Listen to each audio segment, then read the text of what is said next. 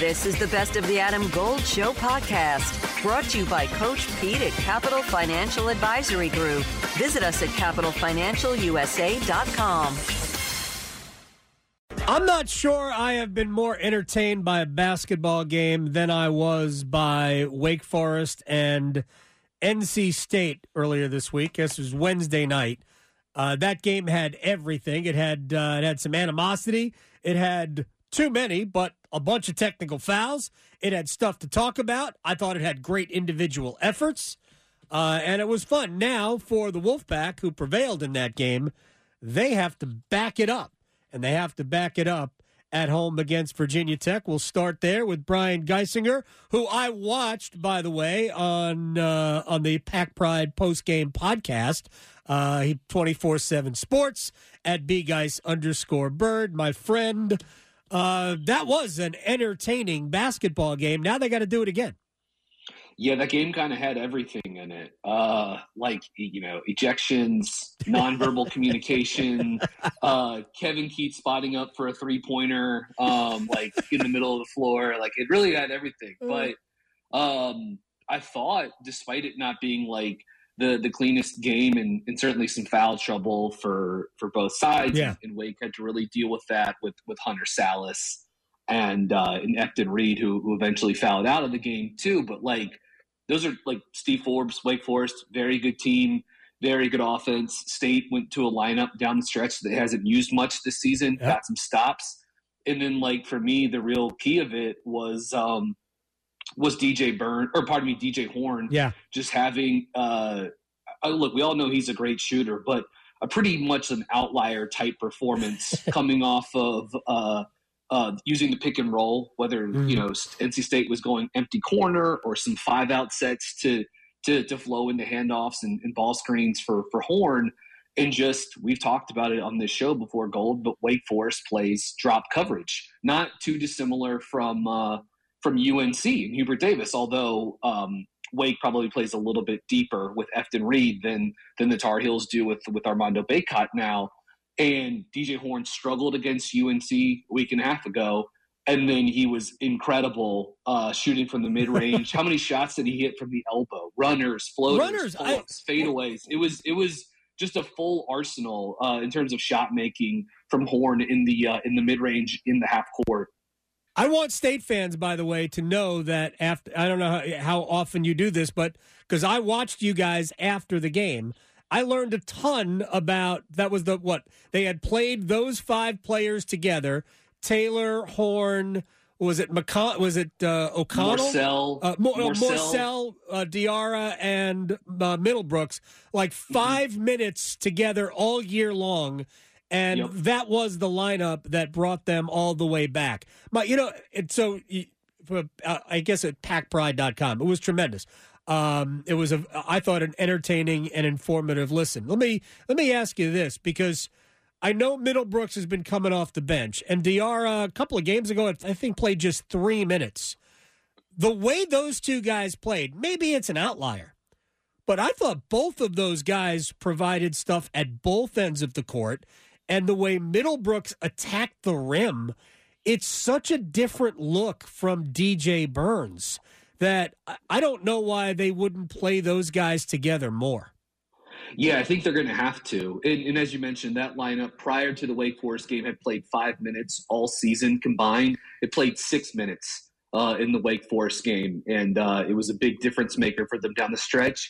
Yeah, Middlebrooks, as as as talented as DJ Burns is as an offensive player, you know, truly one of the best, you know, low post hubs and, yeah. and passers and incredible shooting touch, but just one of the best low post you know threats in the in the entire country, not just the ACC. But at, with State running so much pick and roll, Middlebrooks is great because like he has the mobility and the size that when he screens, he can get downhill quickly on a roll. And you saw in that game, like once DJ Horne started hitting some some mid range shots towards sort of towards the end, at the end of the game, Wake Forest mixed up its coverages and started hedging those screens and bringing the screen defender up to the level. So putting two guys on DJ Horne so he couldn't just turn the corner and and get to his jumper. And as soon as they started doing that, he just started hitting uh, Middlebrooks on the roll. Yeah. Middlebrooks got a layup over Andrew Carr. This is how he got the fifth foul on Efton Reid with about three and a half minutes left to go in the game, which was a huge, you know, huge swing play at the time. Wakes up four uh, when, Efton Reid goes out, and and State kind of is on its way making a making a run after that. Um, you know, I like I think DJ has become so important to this program, obviously as like uh, a hub for the offense, sure. but he's he's kind of the face of the program too. Um, and I think he's one of the real leaders of the team. So like I'm not sure where I'm at as far as like changing up the lineups. I do think it's interesting that like I, Middlebrooks is playing the role that I think the team had in mind for for Dusan Mahorcic last season before he got hurt. And in, the, in initially, Mahorcic started the first 11 games and DJ come off the bench. So like State has lineup versatility. Middlebrooks has started a couple games this season, but for whatever it's worth, like the Pack are lucky to have, or they're fortunate to have a very good platoon at the power forward position with Dennis Parker Jr. Yes, and and and Mo Diarra and Ben Middlebrooks and DJ Burns at the center spot. Their front court room is really really tough. Um, and, and they've got guys that can rebound, do a bunch of different stuff. Like it, has been a huge reason why they're they're five and one in league play so far. I I, I love. I mean, I realized they lost the game to Carolina, and they probably went away when they uh, maybe needed to dial up a little bit more, uh, you know, intensity. But I loved the way they played against Wake Forest. All right, let me move on to Carolina, um, who they looked to me like they just turned off their intensity uh, defensively, and I get it. Louisville's not very good. Uh, Carolina was better offensively than they have been for the most part this year. They, Cormac Ryan was great from three point range, and Jae'Lyn Withers played a really good game at both ends of the court, as he's been doing. Same with, uh, you know, they've been getting great defense from Seth Trimble when he's called upon. Um, but what what what do you make of the trip to Boston College? For that group. It would seem, oh, that's not a that's not a problem, but that's been a difficult spot, hasn't it? Yeah, it is. I mean, it's a weird place to play. You know, it's it can often be, especially on the week. I don't know what time that game is, but if it's like an early afternoon game, you know, sometimes the crowd is not is not great there. Maybe for for a big opponent like UNC, like you get you get more fans there or whatever. But I think we've talked about this within the context of of when NC State had to, had to go up and play at BC. You know, uh, I guess like a month and a half ago at this point. Like Quinten Post is back for Boston College, and he's one of the toughest matchup pieces in the ACC because he's seven foot. He's shooting forty four percent on threes, and he's arguably their best passer. And you know, at that size, they do a lot of pick and pop stuff with him.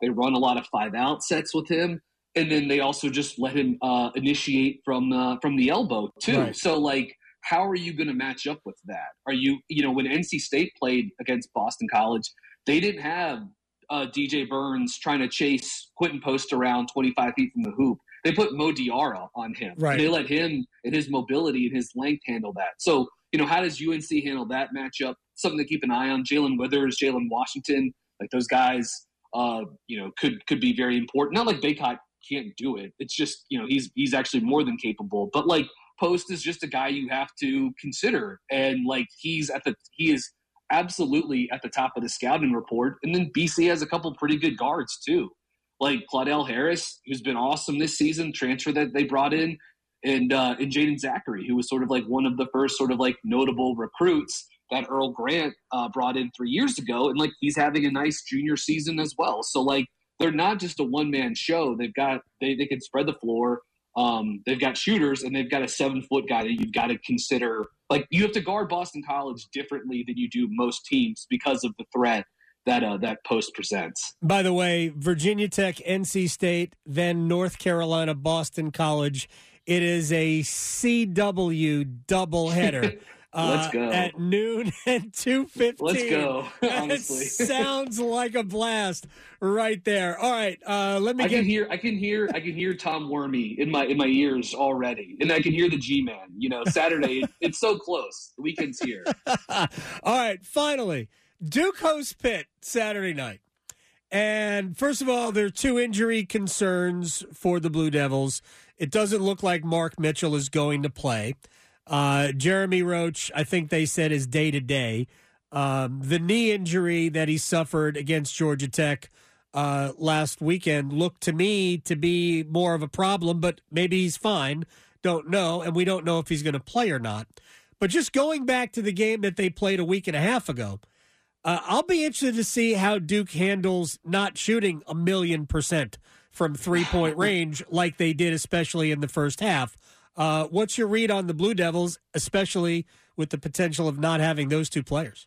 Adam Golden Studio with my man, Coach Pete D'Arruda, Capital Financial Advisory Group. Financial advice industry can be overwhelming for a lot of people. Is there a way to be sure you're getting the best service when you don't know? Yeah, Adam, it's not just if you gave the money to a planning team and they did good the first year. I mean, anyone can do good for one year, but it's a track record and it's a long term accounts that are very important. We call that a financial fill up strategy, Adam, and that gives you lifetime income you can never outlive. We'll put together for you, the listener, your very own total retirement plan if you call right now. Call and claim your comprehensive review with Coach Pete and the team, 888 843 0013, or text Adam to 600 700. Adam Gold is a paid spokesman. Investment advisory services offered by Capital Financial Advisory Group, a North Carolina registered investment advisor.